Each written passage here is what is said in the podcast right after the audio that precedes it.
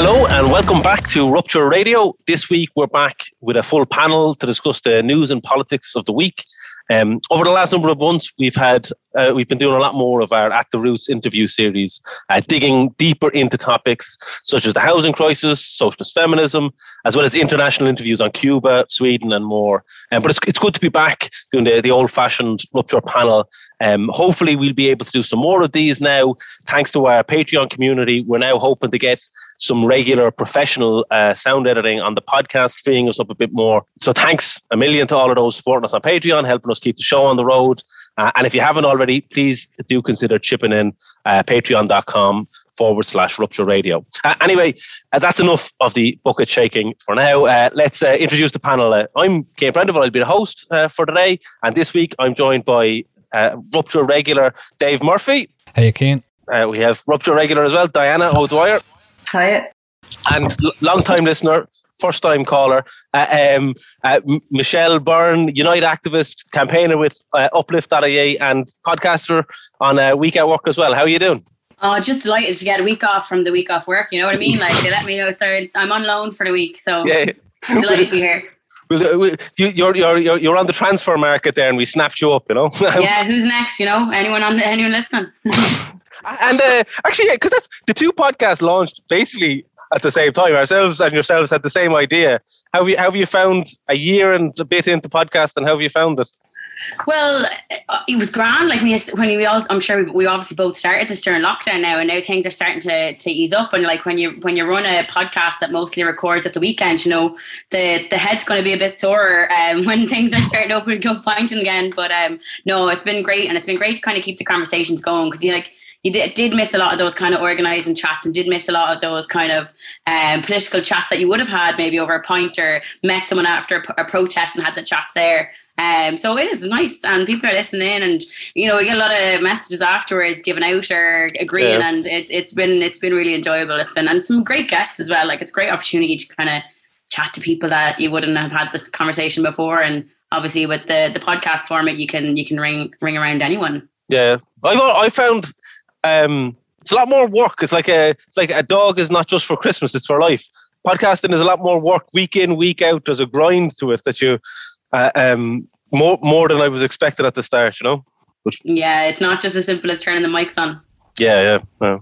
Uh, um, but yeah, and, and how's everybody else doing? Are you, Dave, you're off on holidays, I believe, from tomorrow. So this is your, your last act. As soon as this podcast ends, I'm on holidays. Yeah, so. Uh, It probably my first. I was thinking about it, it was probably my first holiday since, because of all lockdown, I didn't take time off because what was the point, you know, and like just wasting your holidays. So we've got to a stage now where it's probably about eighteen months since I've had a week off, like five days in a row. Fuck me. Yeah, so I'm looking forward to it. That's not very socialist now. We st- we fight for we we fight for weekends and holidays, Dave. We we should take them, you know. And what are you, what are you doing? What are you what are you doing for your holidays? Oh, I'm I'm doing. Like, exactly the reason why I didn't take holidays last year was because I couldn't do anything, but, like, I'm taking a week and a half off to, like, literally sit at home. I may go and visit a couple of historical sites that I have mapped out, Drimna Castle, a few other places that are quite local to me. Um, but apart from that, um, you're visiting the... The square, the Tala Square. I'll go, I'll go, sure. to, I'll go to the square in Tala. Yeah. Don't say you're staying too local, though. Someone might call you back in from your holidays. Yeah, yeah. Tell them you're going far, far, well, far away. To, I'll have to walk past the office on the way to the square, you know, so I'll have to put the hood up and sneak past. Uh, and uh, anybody, what, what, is, what's, what have people been up to? Anybody uh, watching, was, were you watching the Olympics? Were you into any of that stuff? I, I was a major bandwagon jumper, like, so I'm all... Like, I watched the Euros a few weeks ago, and now I'm back on, like, all Olympics, boxing expert, you know. Um, but, uh, like, I thought, like, the, there was the welcome home for Kelly Harrington uh, yesterday, which I thought was good. Like, it showed, like, all people in the inner city coming out, but then, like, you have all the politicians trying to, like, get reflected glory off her. When I'm, you know, like, you see this thing with the boxing club, all the kids who are inspired by her now. Do you want to join the local boxing club where she started off? But apparently, like, there's no money for the club. There's no, like, female toilet um, in yeah, the club. Yeah. Like, so it's just, like, really, you know, shoestring budget type of thing. Yeah. But that's, like, sporting facilities in Ireland are, like, grossly underfunded. It's it's and well, then they, they only go, care. Like two years ago, Shane Ross got one hundred fifty grand to get a hockey pitch put in into Wesley College, which already charges people like nine grand a year. So he gave them one hundred fifty grand. They already have four rugby pitches, a floodlit rugby grid, sixteen tennis courts, two full-size hockey AstroTurf pitches, two hockey grid pitches, two cricket pitches, a gym, a sports hall, a soccer pitch, and an athletics track. And they got one hundred fifty grand while this boxing club doesn't have like a, a female toilet. A, a, a pot to piss in, I think, is the official phrase. And there's obviously another twenty million going to the Greyhounds as well, you know? Yeah, yeah, yeah. Um, so, uh, so what's what are the what are the big news items? What should we talk about? The big, Diana, were you following the this I P C C report coming out? Apparently, we're all fecked. Yeah, I was looking at it a little bit, all right. I mean, I think it doesn't really tell us something that we didn't already know. Like at this stage, I'm almost tuned out of the specifics of it, like how much the temperature is going to increase by what date, or like, you know, how much the sea level is going to rise. Like basically we've known for ages that it's really bad and that nothing is basically being done about it by all the governments of the world. And I think like the main significance of this at this stage um, of this report is that this report has been agreed by every government. So they've all agreed that, yes, collectively they've agreed that we're completely screwed, and that I think at a very best case scenario is going to be one and a half degrees of warming inevitable by twenty thirty-four, which is in like thirteen years time. And I was just thinking about that, like I've got two kids, one who's two and one who's three. So by the time they're teenagers, the climate is going to be really badly screwed up. And that's like the It's already getting there, obviously, with, you know, just much more frequent natural disasters everywhere, heat waves. I was just seeing there today that the highest temperature ever recorded in Europe was in Sicily the other day. It was forty-eight point seven degrees Celsius, which is just, you know, it's obviously unsustainable for human life if we keep getting um, temperatures like that in big parts of the planet. Um, and I think what's really missing from this report is there's going to be a separate report, report three of these I P C C reports, that's going to be laying out what they think the solutions to all this are. And that's really where the focus has to be, like, what are we actually going to do about all this? Um, and it seems like there's going to be quite a big emphasis on um, technological fixes to this, with the whole like, like really scary kind of unproven technologies for removing carbon from the atmosphere that's already there, um, rather than the, the type of massive system change that we need. Like, and I mean, I think that's the number one thing that we need to be focusing on now is like building a movement to completely change the whole system. Like even with COVID, where you had a complete shutdown of basically discretionary consumption by people, travel, shopping, eating out, you know, for months and months, it's still only led to six or seven percent emissions reductions um, for the year. Um, so it really just shows like that it's the whole underlying economic system that needs to change. Like you can't change this by carbon taxing people's individual consumption, which seems to be like the sole idea that our government has here, you know. So it's another big warning basically to us all. It is th- this thing, because I saw this reference to what negative emissions technologies Uh, or ca- carbon capture, which seems to be, it's in this report, it seems to be being pushed a bit more there. And it made its way into the carbon, uh, what's it called, the, the, the Climate Action Bill. Uh, was one of the last amendments that the government were trying to push, of this notion of like, like oh, technology will sort us out. We don't need to actually cut down on emissions. We don't need to tackle big business polluters. We'll just cross our fingers and hope that like some some magical technology will come along and, and save save the day, you know. Um, but it does it does seem like their last chance saloon. They're kind of rolling the dice and hoping that the techno fix. Cork City are leading the way there. You know, they have their robo trees, you know, they're going to save the day. We're going to have these robo trees everywhere. Um, screw real trees because, you know, maybe they're not efficient. I don't know if they met their K P Is last month. Um, so we're going to put in robo trees because, you know, uh, that'll fix, that'll fix all of the issues. But like, oh, it's actually scandalous, like all this like capitalist infrastructure now that we're going to we're going to try build rather than actually have like nature fill those gaps of the whole crisis. And I think as well, like that whole notion of like the message I keep seeing coming out about this report, like, oh, it's human caused, humanity is to blame. Like, obviously we know that it's not the individual's fault here, but like we have to start saying like it's capitalism's fault, it's the billionaires, like, you know. And I know there's loads of people that are like, you know, shocked for the first time and they're like, oh my God, doom and gloom. And like, I'm like, look, we, we talk about like the individuals who, you know, the capitalists are going to try and blame all the individuals, but like at the same time, those same individuals are probably thinking, oh, maybe one day I'll be uh, I'll be able to amass enough wealth to be one of those billionaires. So don't tax the billionaires, because maybe one day I'll be able to do that. But like realistically, like, you know, if we have enough money to survive and thrive, we're doing well. Like this idea that like one day we will like, you know, be rich enough to be one of these people that are being t- taxed the rich uh, labels. Well, it's just really odd how people push back against that.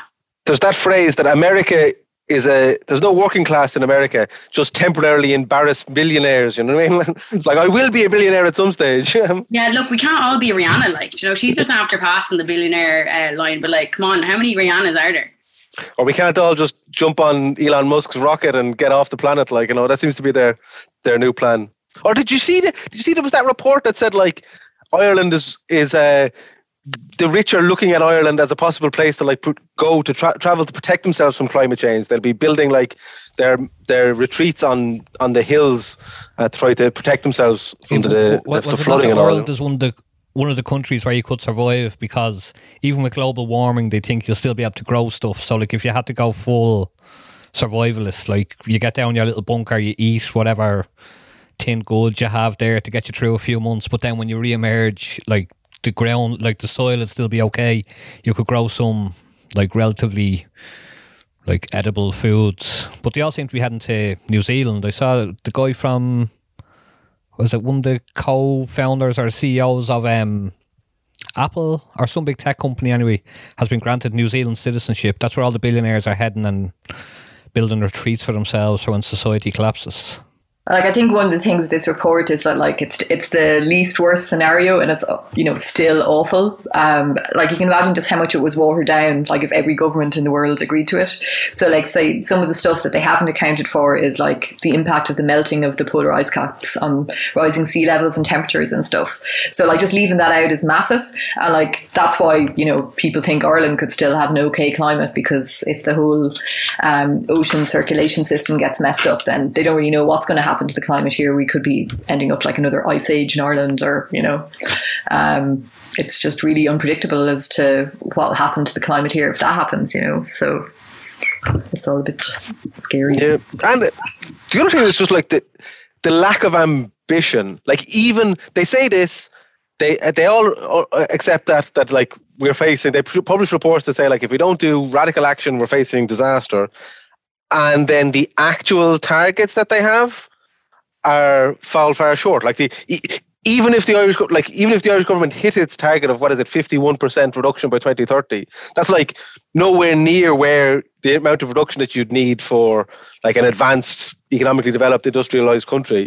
And Europe's target, I think, is like fifty-five percent and by twenty thirty as well. But like in reality, country, like Europe and the U S and those major countries need to be targeting for like carbon neutral by, by twenty thirty, for zero carbon emissions by twenty thirty. So it's like they just the, the, the shocking lack of ambition, uh, and they're not even planning, they're not even talking ambitiously, never mind not doing it, like, you know.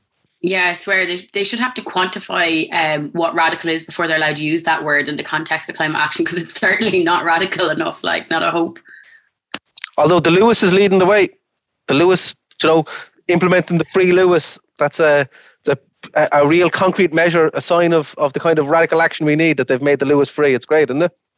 Stop. I was coming back from my holidays during the week and hadn't a clue what was going on.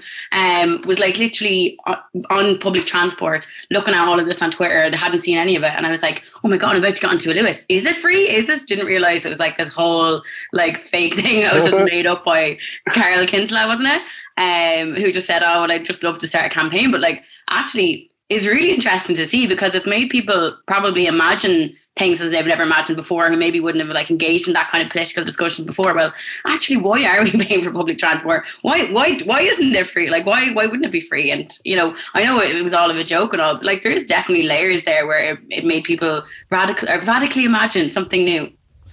Carol Kinsler doing more for climate change than the government with uh, random tweets. Um, Trolling, he's just trolling. Yeah. uh, Lewis, like, you know. I, the the um, like I think the government's reaction to it, like it took them a day to come out, like twenty four hours to come out and um, react to the I P C C report, like, which shows like, like I think uh, Eamon Ryan was on the radio one morning before it was released. Then it was released, and then there was just like dead air. And then yesterday, Michael Martin was out like yesterday evening uh, with a, a, a statement on it.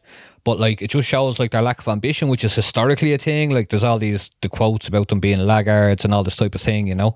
Um, but I do think like that the like we can look at like historical stuff from like the last. Um, like the Paris Climate Change Agreement, when Enda Kenny was like, the climate's not a priority for Ireland, getting like the economy back is. Um, and then this time, like the, the climate bill that was going through recently, and somebody referenced it there, like the last minute amendments which are put in, which basically get like uh, agriculture and big farmers off the hook uh, because th- there'll be a way that they can... Um, I'm, I'm just looking at it here. It says like it guts the whole bill because of how they can record like carbon captures and um.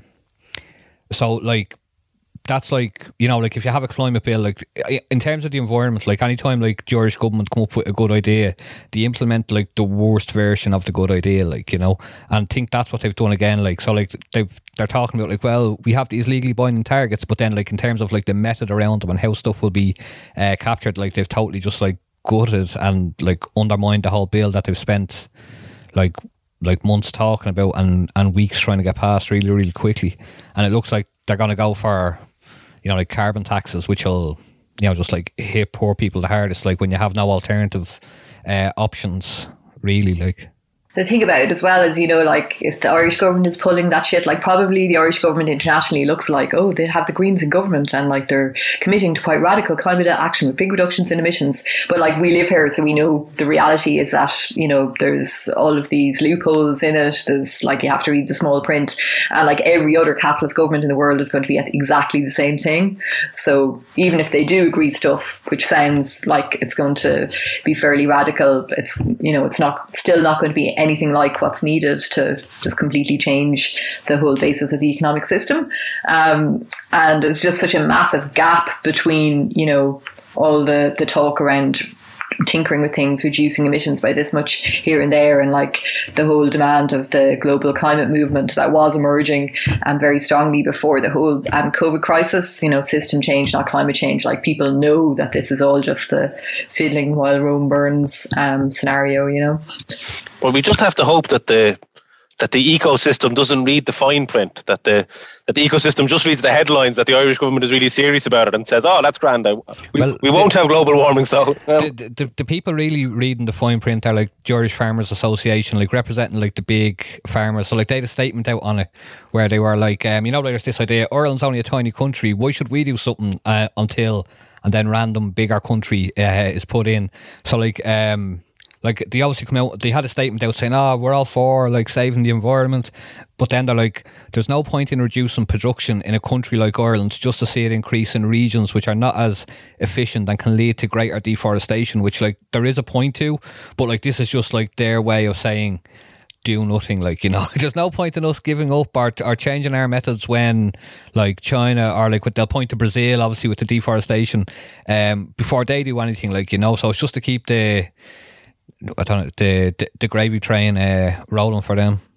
Yeah, but they'll they'll blame China. They'll blame China for pretty much anything. They'll blame China, but they'll still buy all the products that are coming in from China through Amazon. And they'll blame the Amazon and the deforestation there, but they'll still be advocating for the E M Mercoser deal to be signed so that we can have more trade in the area and be actually responsible for the deforestation there directly. Like, it's like this, this like pulling out the selective pieces of information that are useful to them for their argument is really interesting, because obviously it's all connected at the same time.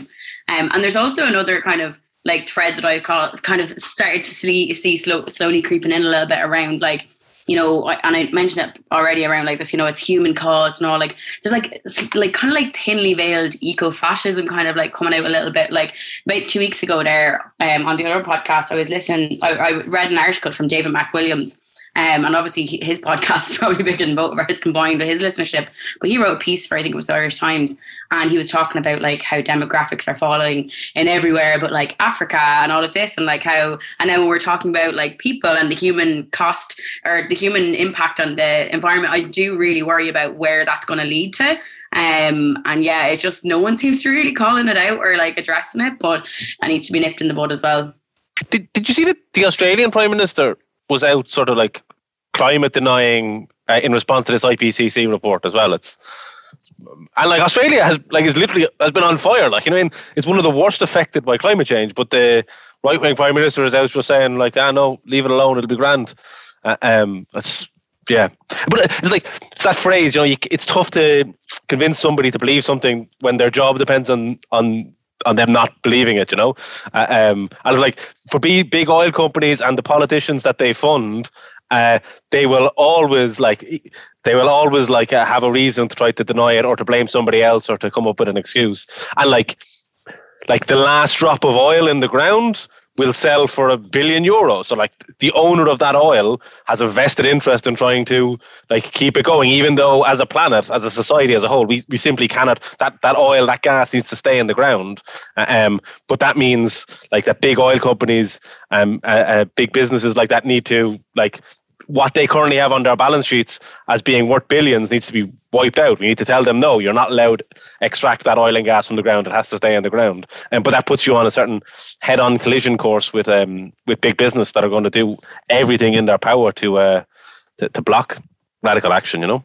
But the, the other part that like is frustrating in all of this is that there, there's a potential here. Like, Climate climate change is usually presented as this oh big giant problem, um, and it'll mean carbon taxes, it'll mean cutbacks in people's living standards. But actually, there's a possibility uh, um, if you invested in green jobs, um, if you invested in a Green New Deal, uh, um, that actually you could be creating jobs, you could be improving people's living standards, retrofitting homes, uh, um, building like uh, zero carbon uh, housing, uh, and actually like, creating a proper quality of life, improving people's quality of life, and doing things like making the Lewis genuinely free, uh, um, not just in Carol Kinsler's head, but in the real world, you know? Uh, um, uh, uh, and like that tackling climate change can be a step towards, can be part of improving people's quality of life as well, you know? I mean, to me, as like a fundamentally lazy person, there's a huge appeal in this because like a big part of combating climate change is that people should work less and produce less and generally have more free time and time off. And like, I think that's a huge thing that should be pushed more, you know, um, because I mean, there's been such very small reductions in people's working weeks or people's working weeks getting longer and, you know, people working longer but not having any better living standards like for decades and decades, um, even though like it's totally possible for everyone to to like spend the vast majority of their lives not actually working but like doing more enjoyable things with their time, um, and contributing to just having a happier life and saving the planet at the same time. So stuff like a four day week with no loss of pay or like a thirty hour week no loss of pay is really important, and just a general shift away from kind of um I suppose luxury consumption that only a tiny minority of the very rich engage in anyway, and like the massive waste that goes along with capitalism, just like the whole advertising industry you could like get rid of, and like the, you know, three hundred different types of washing powder, like stuff that nobody cares about other than the people who own like washing powder companies, you know. I mean, there's just a lot of fat to trim there that nobody would miss,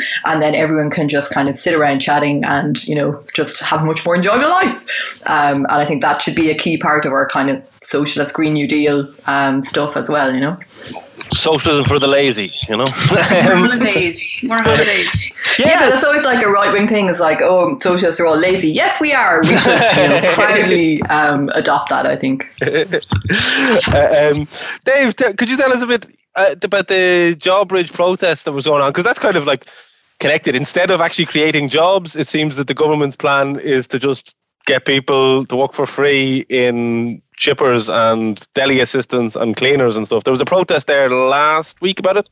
Yeah, so if people don't haven't followed it, the government launched their new, um, like, faced with an unemployment crisis post-COVID, they've launched their new, like, Pathways to Work scheme, uh, which is a follow-on from a previous one. So people may remember ten years ago now, um, the Fine Gael Labour government launched like a war on young people where they cut the dole for under twenty-fives or under twenty-sixes, and then they introduced all these uh, welfare to work schemes. Like, so people remember Eamon Gilmore saying that young if if young people weren't encouraged to or forced essentially uh, to go out and work for free, they'd be sitting at home in front of flat screen T Vs with their with their feet up. So faced with a similar crisis in terms of unemployment, the government have gone and they've just like essentially reheated uh, one of their old schemes, uh, JobBridge, but they've given it the title the Work Placement Experience Scheme. Um, so you didn't even, it's Work Placement Experience Programme. You program, even you, yes. who's leading a campaign against it, can't remember what well, it's called. It That's how catchy like, the name they is. They didn't give like, it a catchy name yeah. like JobBridge, like, you know. Um, so so they've they've they've launched this campaign, and um, so so essentially, um, what it'll be is that if you're unemployed, you will go to work for three forty-three an hour for thirty hours a week for six months with uh, an employer who puts up this like internship or training uh, placement, and that employer will contribute absolutely nothing uh, towards it. Um, and at the end of the week, as I said, you'll get three forty-three an hour on top of your dole, so you'd be coming out with uh, three hundred six euro a week. And the government have cynically done that so that it, it matches uh, minimum wage for uh, for, for the week. Um, But, but like, it was it, well, it's not. See, that's what they they claim, that they want to present it like that, but it doesn't, because no, because it's it's not for a week, because it's thirty hours. If you know what I mean, it's less exactly. than and, it's and, less and, than a minimum wage job. It's less than P U P even. It's less than the three fifty pandemic unemployment yeah. payment was. And, I mean? and obviously, our dole is like a universal payment that you're entitled to anyway. So, like, how they're including that in your yeah. overall figure when you're going out to do like your your thirty hours work a week. Um, It's it's not on. Um, so, yeah, so last week we had, um, so the advertisements that are going up for this scheme, and the government were like at pains to say, this is not JobBridge, this is not JobBridge.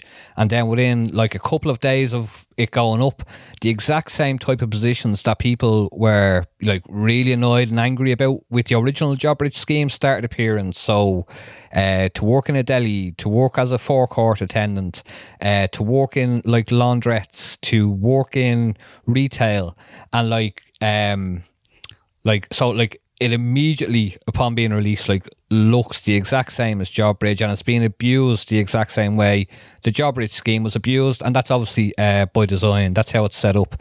So we had a protest outside um, Grafton Cleaners, a laundry uh, company in the city centre in Dublin last week, because um, this guy was advertising for a garment presser. So it's somebody who, when people leave their laundry in to be done, will like fold the clothes, will look for stains.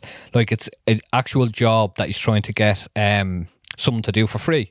Um, and the owner of the place actually came out during the protest and um, admitted that he had an advertisement up for one pay and that if the scheme didn't exist, he would have advertised for two positions and hired somebody else and paid them. I, I couldn't believe, like the guy, you can watch it on Twitter, you can watch the whole video. He came out, he was talking for like fifteen minutes, and like, you're just, he's just saying stuff and you're like, Jesus, are you like, what do you not notice there's a camera on you? What are you doing? Like, you know what I mean? And he was saying like exactly like that that is literally against the rules of the scheme. And he was saying, oh yeah, I had it up as on Indeed as a job, but then this scheme came along and I said, oh, maybe we'll see if we can get somebody in on that as well, you know. It's like uh, but it's down now. They've after the protest, I don't know if people have heard, after the protest um on Monday they pulled the ad down, so we don't we don't know why yet, but it's a uh, people power gets the goods, you know. But like that guy was just like the honest face of it. So previously, like when like with the original JobBridge scheme one, when we would have done um like protests before, so we did one at a super value in Dean's Grange, and like they were expecting us, and the owner came out giving us cups of coffee, like, you know, trying to like buy us off with a few lattes, like, you know. Um, but like th- they give this impression that did you, like did did you take the soup? Did you we, take we, the we, soup? We did not. we, did, we did not take the coffee. Uh, um, but like usually they try to present themselves as like the great person, because like they're giving someone a chance. Like I'm like I own this company. Look at me, I'm a good guy. I'm giving this person a chance to pick up experience in what is like a uh, job. I'm, essen- I'm essentially a philanthropist, like, you know. Yeah, yeah, yeah. Such a, I'm giving this guy a chance to fold clothes for free and you know, yeah, but, but, but, but flip burgers owner, unpaid, like, you know. He was just like he was just like he forgot to put the mask on, like, you know, and come out with all this stuff. And he just came out and he was like, yeah, well, I was gonna pay someone to do it, and then I took that ad down and I switched it around, and I can get some to do for free now. And like he was like the advertisements like that like our campaign against it wanted to show, you know, this is the reality of it, this is what they're doing, trying to get people to work for nothing so they can make more money essentially. It's almost like he was so blatant and so like certain that he wasn't going to get in trouble for it, because literally like we've just spent months in a pandemic where like businesses have been getting like huge unquestionable unquestioned business supports, um barely checked grant funding and all of that. Like we, we've set up the economy that businesses can just operate like that and feel secure in breaking the laws that are made, that are made really badly in the first place. Um, just so secure, been able to, to, you know, get up, get on the video and just say, yeah, not about it, just breaking the law here. No shame. It's just mad. Yeah. And like, obviously like, you know, I, like it was great to see the protests and all, um, and it was great to see um, the student union as well in U C D join and stuff like that. Um, like as someone who's involved in um, the youth committee now and Unite and stuff, like we really need to see like unions coming in behind this. Like, you know, um, you know, we've we've seen like huge campaigns against like the pension age and all of that. But where is the equivalent for like young people and like, you know, um, like I've like even for example now like the Congress uh, youth committee isn't even functioning and it hasn't functioned for like two years, so like none of the youth committees are talking shit around the country, but like the unions need to start taking young people seriously as much as young people need to be taking unions seriously as well and getting active in them and pushing them. Um, but yeah, it's it's even hard now to have that conversation, never mind even organise a union campaign on it as well. But like th- this Gambridge campaign, everyone needs to come in behind this, you know, like they've used this language of like, as you say, no one can remember the name of it because it's so bad, work placement experience program. But that is the language of like third level education or T Y or, you know, uh, apprenticeship programs where you you have like these programs that are laid out with like learning goals and like, you know, you have mentor support and, you know, you have to meet X, Y and Z. None of that kind of due diligence has been done on these kind of jobs. Not at all. It's just like, here, stick them up, say that you're going to train them in at least one thing and we'll we'll let it go, you know, we'll let it on. But like what we really should be doing is like looking at making them into just transition jobs. Like why aren't we putting all this money that they're investing into that into actually creating jobs? Like obviously there's money there to do it. So why do the same things didn't work before again and again? Like if they want to invest in training, even if it isn't in jobs, then scrap the apprenticeship fees. I think they're like a grand a year to do an apprenticeship. Scrap them. Scrap uh, third level education fees if you want to um, invest and make it as accessible uh, to get those that kind of training if you want.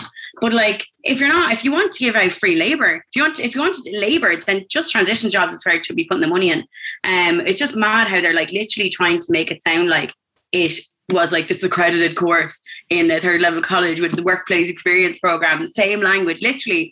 Probably copy and pasted, where actually what they're doing is just uh, free labour for businesses. Once again, a lovely country that props up businesses. But exactly, like like it actually blocks the creation of real jobs. Do you mean? Uh, uh, so you're seeing it now. One of the biggest industries that's using it so far is creches uh, and childcare, where like you're meant to have proper training. There's already the childcare industry has one of the lowest wages, uh, uh, low wage sectors for what is very trained, very qualified and very important work, you know.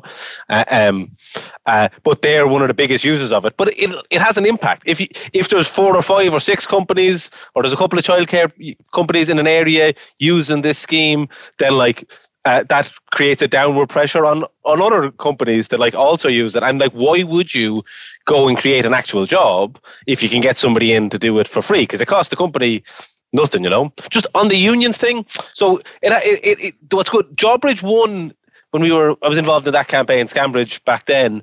Um, and like it took a while to get going. But I think because of the experience of Jawbridge one point oh, like people are quicker off the mark and coming out against Jawbridge two point oh. So I think Mandate have like adopted a position that they're against it. I see Michael Taft, who's an economist now. He's got a very good article like criticising it.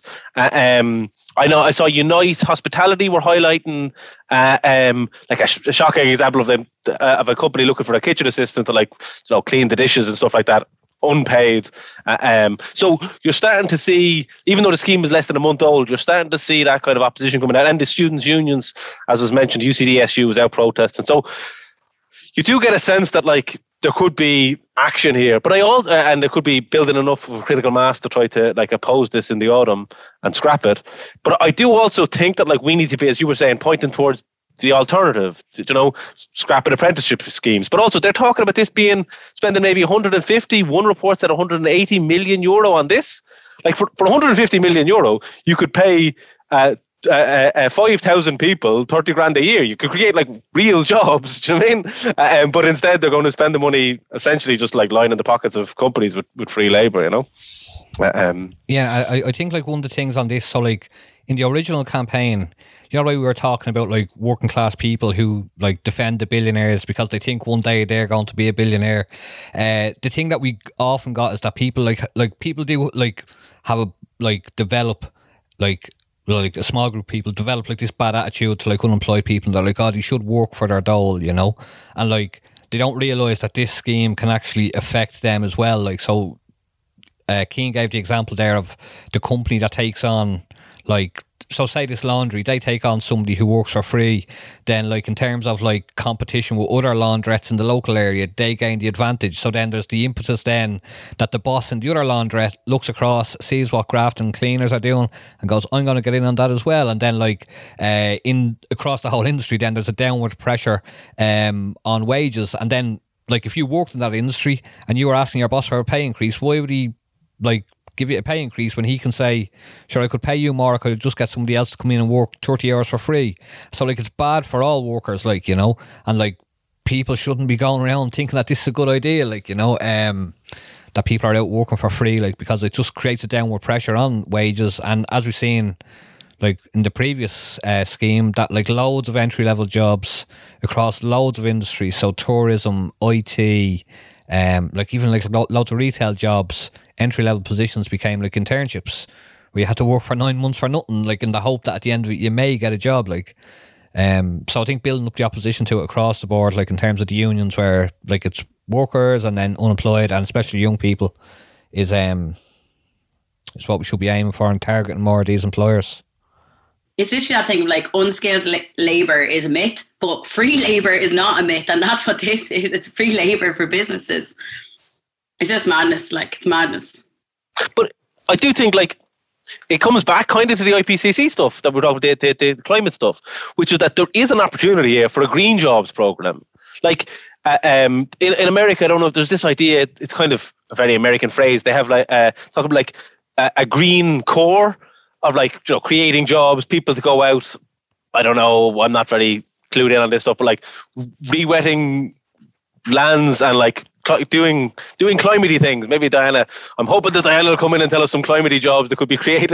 um, but like they, they have this notion of a green core, right? There's a campaign demanding that they create green jobs, uh, um, paying people a decent wage to go out and actually like help tackle climate change. Also things like retrofitting homes, you know, uh, with, with insulation, building homes. Uh, um, you know, these are actual jobs that we could be creating that could be tackling unemployment, tackling climate change, uh, um, and actually providing paid proper jobs, you know, rather than these kind of scams, you know. Yeah, I think it's particularly ironic, like, that one of the main sectors that's exploiting this is childcare, you know, um, given that the government, at the same time as they're, like, paying shady childcare operators, you know, wages of, of people to come in and, you know, work for hardly anything. Um, at the same time, they're supposed to be uh, committed to establishing a publicly funded childcare system. Like, they've been talking about this for years, and this is doing the exact opposite. Like, this is a direct intervention by the government to drive down wages and conditions in childcare. At the same time as they've published in a load of reports from the Department of Children and all that, you know, saying that there's massive high um, turnover of childcare workers. They can't get anyone to stay because the, the working conditions are so bad and the pay is so, so low, you know. Um, So it's directly going against what they're supposedly um, committed to. Um, and childcare is actually a perfect example of like a green job because it's a very low carbon job. Like when people think um, of green jobs, they tend to think of stuff like, you know, um, building renewable energy infrastructure or retrofitting, um, which obviously are green jobs.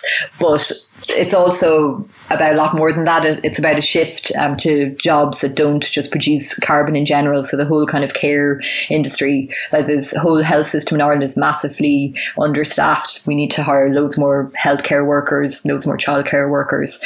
And then there's other kind of jobs that are also green that you kind of wouldn't think of, like, say, investigative journalism, you know. Um, but like what capitalists Pod- or what government wants to pay for that? You know? Podcasting, but, um, green job, yeah. Podcasting. So that's where yeah. You should sign up on our Patreon so that we can know nobody's, this isn't a job. Nobody's getting paid, I'm afraid. But yeah, I mean, there's just, you could have like a, a much more kind of creative jobs as well in like a whole lot of different areas, like say scientific research, like that's a kind of a low carbon job, like um, inventing new vaccines or medicines, you know, like most stuff, like, you know, that's kind of um, um, how, how technology and how skills, as well as the whole care economy, a lot of that is going to be low carbon jobs too, like, and it's really the whole kind of future economy that they should be developing, um, instead of like giving subsidies to, to people to displace real jobs, you know. I suppose sort of connected to all that is this, uh, like the young woman's actual housing plan. Um, I don't know if people have seen that. They're, they've kicked that to touch again. Uh, it was meant to be launched a couple of weeks ago, Housing for All, which is really annoying. That the, like Housing for All is like our demand. It's the demand of the left, and then they're just like taking our language. But anyway, they're going to, un- but they were going to unveil their Housing for All, but it seems to have caused big rows within government, uh, um, and they've kicked it to touch till September now. Uh, um, but uh, I don't know if anybody's been following any of that, the housing stuff.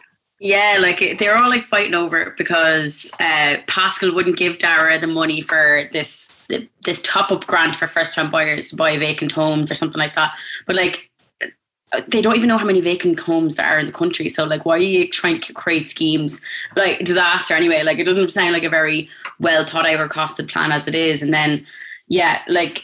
It, that is so annoying as well about the name, that the Housing for All, it's like it's complete whitewashing what it is, like, and like, you know, regardless of the reasons of why it's delayed or whatever, like we have been in a housing crisis for a while now. The government have been in the uh, in place for like well over a year. Like, why is it taking so long to produce a plan?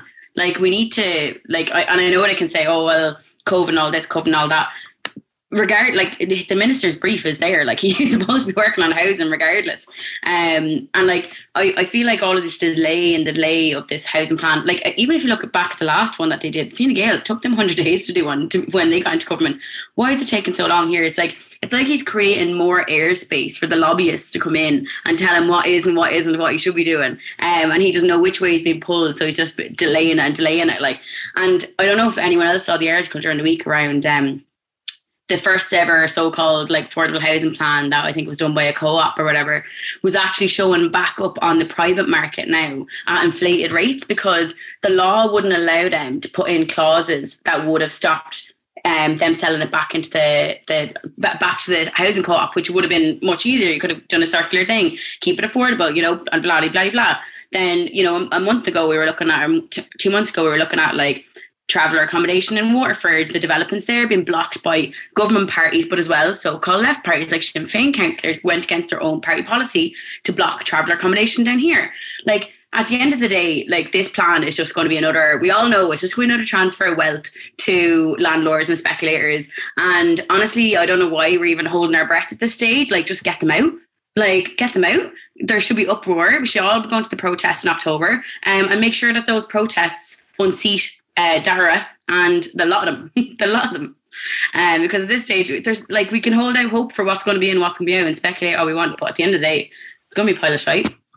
That that affordable housing thing, O'Coulon um, development, it's it didn't really get much coverage, but it's, it's actually it's madness, like, you know, because I remember a couple of years ago that was the that was the only affordable housing was being shouted from the rooftops. It was cause célèbre, um, and now like they. The state funded and built affordable houses, and now they're just private housing, and it's just being sold off at a profit. Uh, um, uh, uh, and it's like literally just the privatization of public uh, resources, and that's like part of what's like. I remember when I was on, uh, I was on Limerick Council for my sins at one stage, and dealing with somebody that was uh, renting a house. They were on H A P. They were renting a house that was like a former council house. They were paying through the teeth for this former council house. Um, and on top of the council, the council were paying like four hundred, I can't remember, but the council were paying a big chunk of the rent. And then the other person had to pay a top up on top of it. So like, like huge amounts of public money going, renting a house that like the public built fifty years ago, but now it's sold off and you're renting it back. And it's like the only people that this benefits are, are private landlords, which a lot of whom are T Ds, it seems. But yeah, did anybody see the uh, the Daft the Daft.ie report during the, the week? Yeah, I was just having a little cry that like affordable city like Waterford, where I'm from, um, rent's gone up eleven point seven percent in the last quarter. Like eleven point seven percent in Waterford. Like, where are we going with that? Like, is it not is it not Waterford? Waterford, Waterford. Sorry, I'm not. I'm not originally from there, so I haven't. I haven't you know, I'm, I'm blowing, so uh, I can say blah properly though. That's about it. Uh, oh, wasn't Kerry up sixteen percent? But Blas don't build houses and they don't bring down the rents either, apparently. In fact, they might be bringing them up because everyone's moving out of Dublin now with remote working and stuff, and they're moving into kind of like areas that would have had cheaper rents and cheaper houses, like Waterford and Sligo and places like that, and it's driving up the, the prices. And yeah, like I don't know anyone in Waterford whose um, wages went up eleven point seven percent in the last couple of months anyway, definitely not, but it doesn't seem to be an, any end in sight. Like, but like what would the Dublin figure? Something like two grand a month now is the is what people are paying for rent. Like, maybe maybe the left should come up with a new. Should, for years we've been calling for rent controls and bring rent down, bring, bring rents down. Maybe instead we should propose a policy that all wages are linked to rents. You know what I mean? So rents have doubled in the past ten years, so wages should be doubled. You know. Um, yeah, did, Dave, you see, did you see what happened in Berlin? Actually, um, Berlin have. Um, basically said that they're going to put it to referendum that, uh, and I can't remember the exact figures, but vulture funds essentially will have to sell back, uh, the, the basically they're just going to claim back a load of um, houses and apartments. Corporate from, landlords, all the corporate yeah, landlords. Yeah, all, be... from all the corporate landlords, all the vultures are just going to take the houses back. I think that's going to referendum, and essentially I think it's like anyone who has owns over like six hundred houses or something ridiculous um, will have to give them back to the state, which is pretty incredible. Yeah, it's very good. And I think that's, they're hoping that that vote could be in September or something like that. It'll, it'll be, we should try to get somebody on to talk from Berlin to talk about it, because it's, mm. um, it is uh, really interesting. And the other, we were talking last week to somebody from Sweden about, um, like they have a very interesting rent control model there that the government was trying to get rid of. Um, but they have a system whereby like rents are negotiated. There's strong tenants unions that have like a seat at the table, and then whenever there's a re- changes to rents, it has to be negotiated with those unions. Uh, um, but yeah, there is lessons there to be learned as to, you know, when you build strong people power movements, you can you can get the goods, you know. Um, but yeah, and then there's these protests coming up in in there's one in September and September fifteenth when the the Dáil reopens, and one on October. I, I wonder what's the feeling, uh, um, what's the the mood out there? Will we see? It's kind of it'll be the first test. It's the first time we're back on the streets really post COVID, I suppose. Yeah, well, for the last two weeks we were out in Tala doing like a stall every day, um, Monday to Friday. You know, you set up a table, you give people a leaflet, get them to sign a petition, um, and like people are hopping mad about it. Um, so like we were advertising a public meeting, which had like it was on Zoom, and everyone.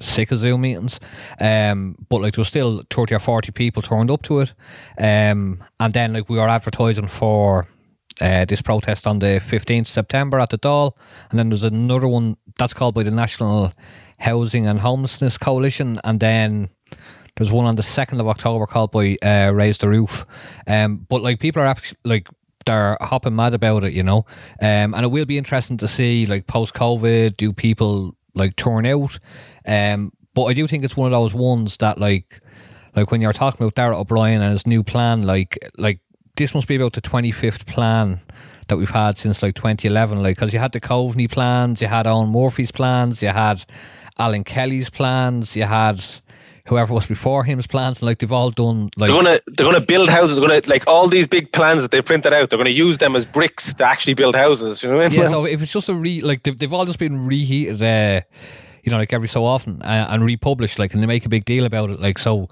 Like the idea that there's gonna be something like radically different than this is, um, it's it's probably not gonna happen. Like if you remember a few weeks ago, we was talking about like a cost rental model that had profit in it, like, you know, um, and you're like. Cost rental, that's like the point of it, you know, um but I do think like based on the reaction we are getting off people, like there are um I think probably from COVID, like people who live in overcrowded accommodation, like yeah, you have three or four generations of a family in one house, they've been locked in together for like eighteen months or whatever, like people see how unrealistic it is that like things continue on uh, that way. You have people now who are facing like these massive rent hikes because there was rents weren't increased last year. So I do think everything's coming to a boiling point, but does it, like, is this the actual time compared to all the times in previous years where like all the anger and the frustration like actually like explodes onto the surface rather than just being like this like anger and sentiment in society that like something needs to be done? That's the real, that's the real question. Like, I think there is quite a significant t- kind of shift happening, though, in terms of the housing crisis just, like, affecting more and more people. Like, there's only, like, a small section of society that isn't really affected by it at this stage, which would be, like, you know, the very wealthy people who own their own homes and, like, don't have any adult children who can't find anywhere to live or, or to rent, or don't have adult children still stuck at home. Like, it's getting to be, like, an increasingly small percentage of the population who are just totally unaffected by this on a personal level, you know. So I think it's getting to a real critical mass. And then the other big thing I think that's happened as well um, over the last number of months, you had the whole uproar about um, vulture funds buying up whole housing estates, um, which led to just this spotlight being shown on the massive role of vulture funds being invited into the country and buying up huge amounts of rental housing. Like, people kind of knew it was happening, but just the scale of it. Like, I was reading just the other day, um, just leading on to what you were saying there, Cian, about the rip-off of, you know, the the state um, paying, you know, H A P to private landlords. It's something like about forty percent of H A P, total H A P budget, is going to corporate landlords at the moment. You know, they have come into this in a massive way. All of your um, REITs and um, vulture funds um, are just making millions. one hundred twenty-eight million in twenty nineteen was paid out to institutional landlords through the H A P scheme. And then, as well as that, you have the um, leasing of huge amounts of social housing on long-term leases, like for twenty-five years, where the state still doesn't own it at the end of it, um, to the same corporate landlords, like, which is just a, a massive rip-off and just a huge handover of wealth, basically.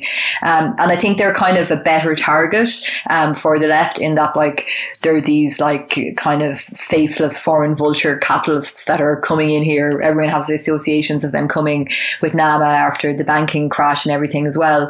Whereas, like, previously would always be this kind of bullshit about, oh, the poor accidental landlord, you know, they're the ones who'll be affected by if we're doing anything on rents. But actually, no, it's these um, huge, big international capitalist interests who were the ones who were really driving up wealth and really, you know, and making a fortune on this. And they were the ones who were in the ear of the government whenever they were bringing in, like, the so-called rent controls of the four percent rent increase a year. Um, there was massive lobbying going on at that time from the vulture funds um, to Fine Gael, and they're the main ones who are blocking um, stuff being done on it now as well. And I think people are more aware of that. So hopefully that can help kick things off a bit more, like in September when the protests start again, you know. Like, billions of euro being spent subsidizing private landlords, many of whom are slum landlords as well, big corporate vultures, uh, uh, um, you know. But, like, and it's the same, like, it's when when people are on three fifty a week, the media are giving out about all these, like, welfare cheats cheat us all and all that. But, like, corporate welfare cheats us all, and the billions of euro being funneled into the pockets of these people, and there's there's like no scrutiny of it, really, uh, um, and they get they get away with it. No strings, no strings attached to these companies to get this money. And uh, um. Like, the amount of money, the amount of houses that could actually be built if, instead of subsidizing private landlords, you were using that money to, to build housing, um, you know, it's a it's a disgrace, you know. Yeah, so I think Diana was saying there just about um, like the way, like, there's the big vulture funds, um, and I do think, like, they are, like, the the key touch point. But I do think, like, historically we can point out, like, that, like, like. Ireland for builders has always been the thing. Like, we, we can point to, like, people like Johnny Rowan and all these characters who, like, got bailed out, like, ten years ago, and now they're back. Like, um, like, I think if people saw, like, you know what I mean? Like, there are people who are just obviously out for their own benefit, and just housing is the method by which they make their they make their money. Like, and they try to portray themselves as, like, uh, dragging the city forward. Like, if you see his recent spats with um Dublin City Council, and then there was obviously the stuff then during COVID where he was filmed in, I think, South Africa, partying up while, like, not obeying any COVID um like regulations, like, you know. And these people are held up as the great and the good in Irish society, and, like, they're not. Like, they're they're the vermin, like, they're the parasites, like, leeching off leeching off society, getting, like, fattening their wallets, um and, like, they should be targeted too, you know. And we're about We're about to go up three sixty a little bit on as well, like, to go back to, like, what we were talking about around the climate crisis and stuff. Um, like, companies like Barter Capital, who are profiteering off the housing crisis, are now going into sustainable infrastructure.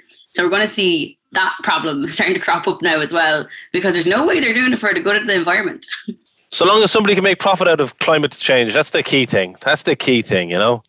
Uh, um, so long as somebody's making money from it, I, I'm happy.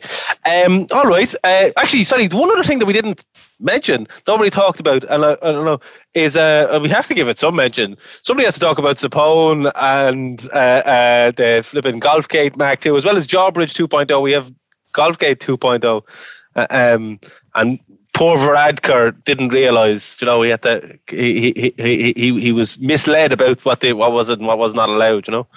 Anybody have anything to say on the old Zappone? Any more of that hatred left in the in your Dave there, you know? Any, any more boiled spew? um, yeah, I've loads of it. Um, like it's effectively Golfgate two point oh, like, you know. Um, and I do think like that, like. You know, like we're at the stage now where you have Varadkar is like he's being investigated by the cops. He's like whatever else he's done, and now he's caught at this. Like, and the guy eventually is gonna have to like, well, he's gonna be brought down. It's probably gonna be his own arrogance and his own like bending of the rules to suit himself that's gonna bring himself down. Um, but I think then as well, Ivana Bacic, like, are forced.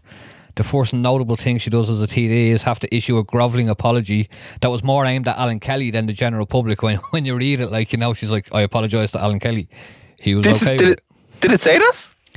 Well, no, that was my my interpretation of it. Um, oh, okay. But yeah, I think like and like I think like just like over the last while we've seen people's frustrations with like thing like lockdown going on so long and then like semi reopening, and now like we're getting there, and then like it just like re-emphasizes that the whole way through COVID there's been one law for or one rule for, you know, like the elites or, or whatever, and then one rule for the rest of them.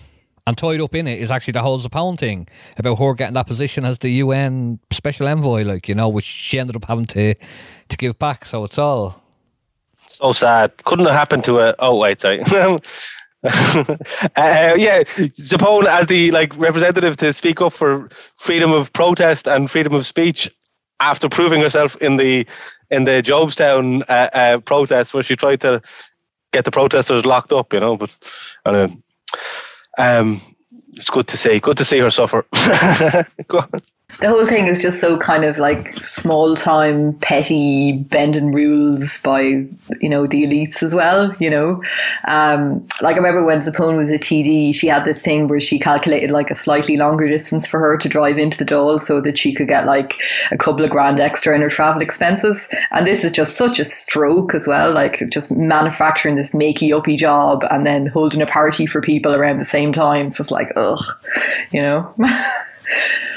You know, it's just like, yeah, well, it's obviously a lot more about the, than the money. Like, look at the network she's after making, like that event, for example.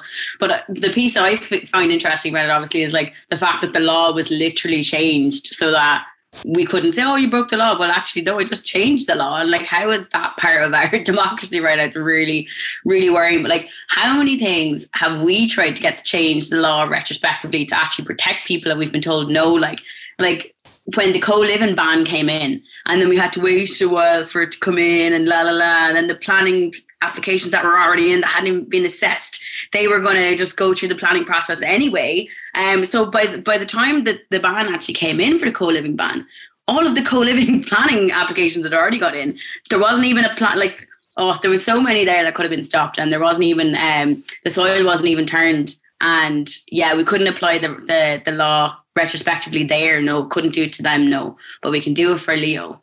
Not but a bother. It's it's worse than that. It's like extreme nineteen eighty-four stuff. It's like we were always at war with Eurasia. It's that like the the the, the that, that law that you thought existed that like did never existed. It was never the case. Like it was. They're they're claiming that you could always do this. Uh, um, like e- even. False Ireland didn't seem to know. People that were planning, you know, family gatherings, that would have liked to have birthday parties, they would have liked to have been able to do all of that stuff. So they, they didn't know that you weren't allowed to do, that you were that you were allowed to do this.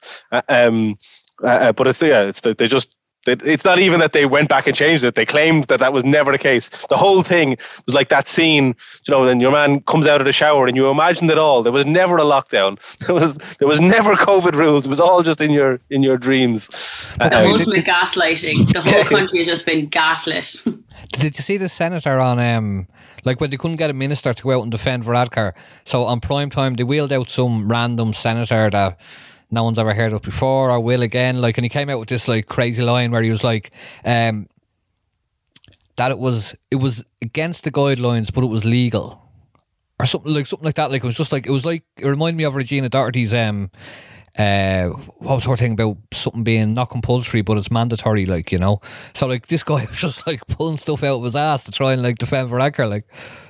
It's like, it's like that thing from Friends where it's like, oh, it's not a, it's not a, it's not, it's not banned. It's just frowned upon. And then you know, oh no, it, it, it is banned. uh, um, but anyway, okay, we leave it there. I've all, uh, we, we we should wrap it up. It's gone on long enough now, and I've mentioned Friends. So uh, um, we'll, I think we'll leave it there. Unless there's any final words, uh, um, I'd like to thank everybody for listening, for sharing, and particularly those supporting us on Patreon. As I said, we're, we're very excited to be getting some help now editing the podcast, improve our sound quality, but also hopefully free us up to be doing more of these panels and some other big projects that we have in the uh, the pipeline. We've also, we've launched a two euro fifty tier on Patreon as well. Um, so for all of those skint followers, you can still chip in and, and buy a cup of coffee for, for Tiernan, our, our new sound editor. So if that's not a runner for you, that's fair enough. You can still help us out by giving it a review on iTunes, talking about the podcast with your friends, friends, friends, friends family, and campaigns you're involved in, uh, union branches, whatever. Uh, uh, spread the word and get help us reach more people. Um, and also, thanks again, especially to all our panelists and especially to, to Michelle from Week at Work. I would encourage you, if you're not already subscribed, to make sure to check out Week at Work, to double your podcast uh, uh, listing uh, um, from the left. Uh, uh. But yeah, all right, sure. See you all. Bye.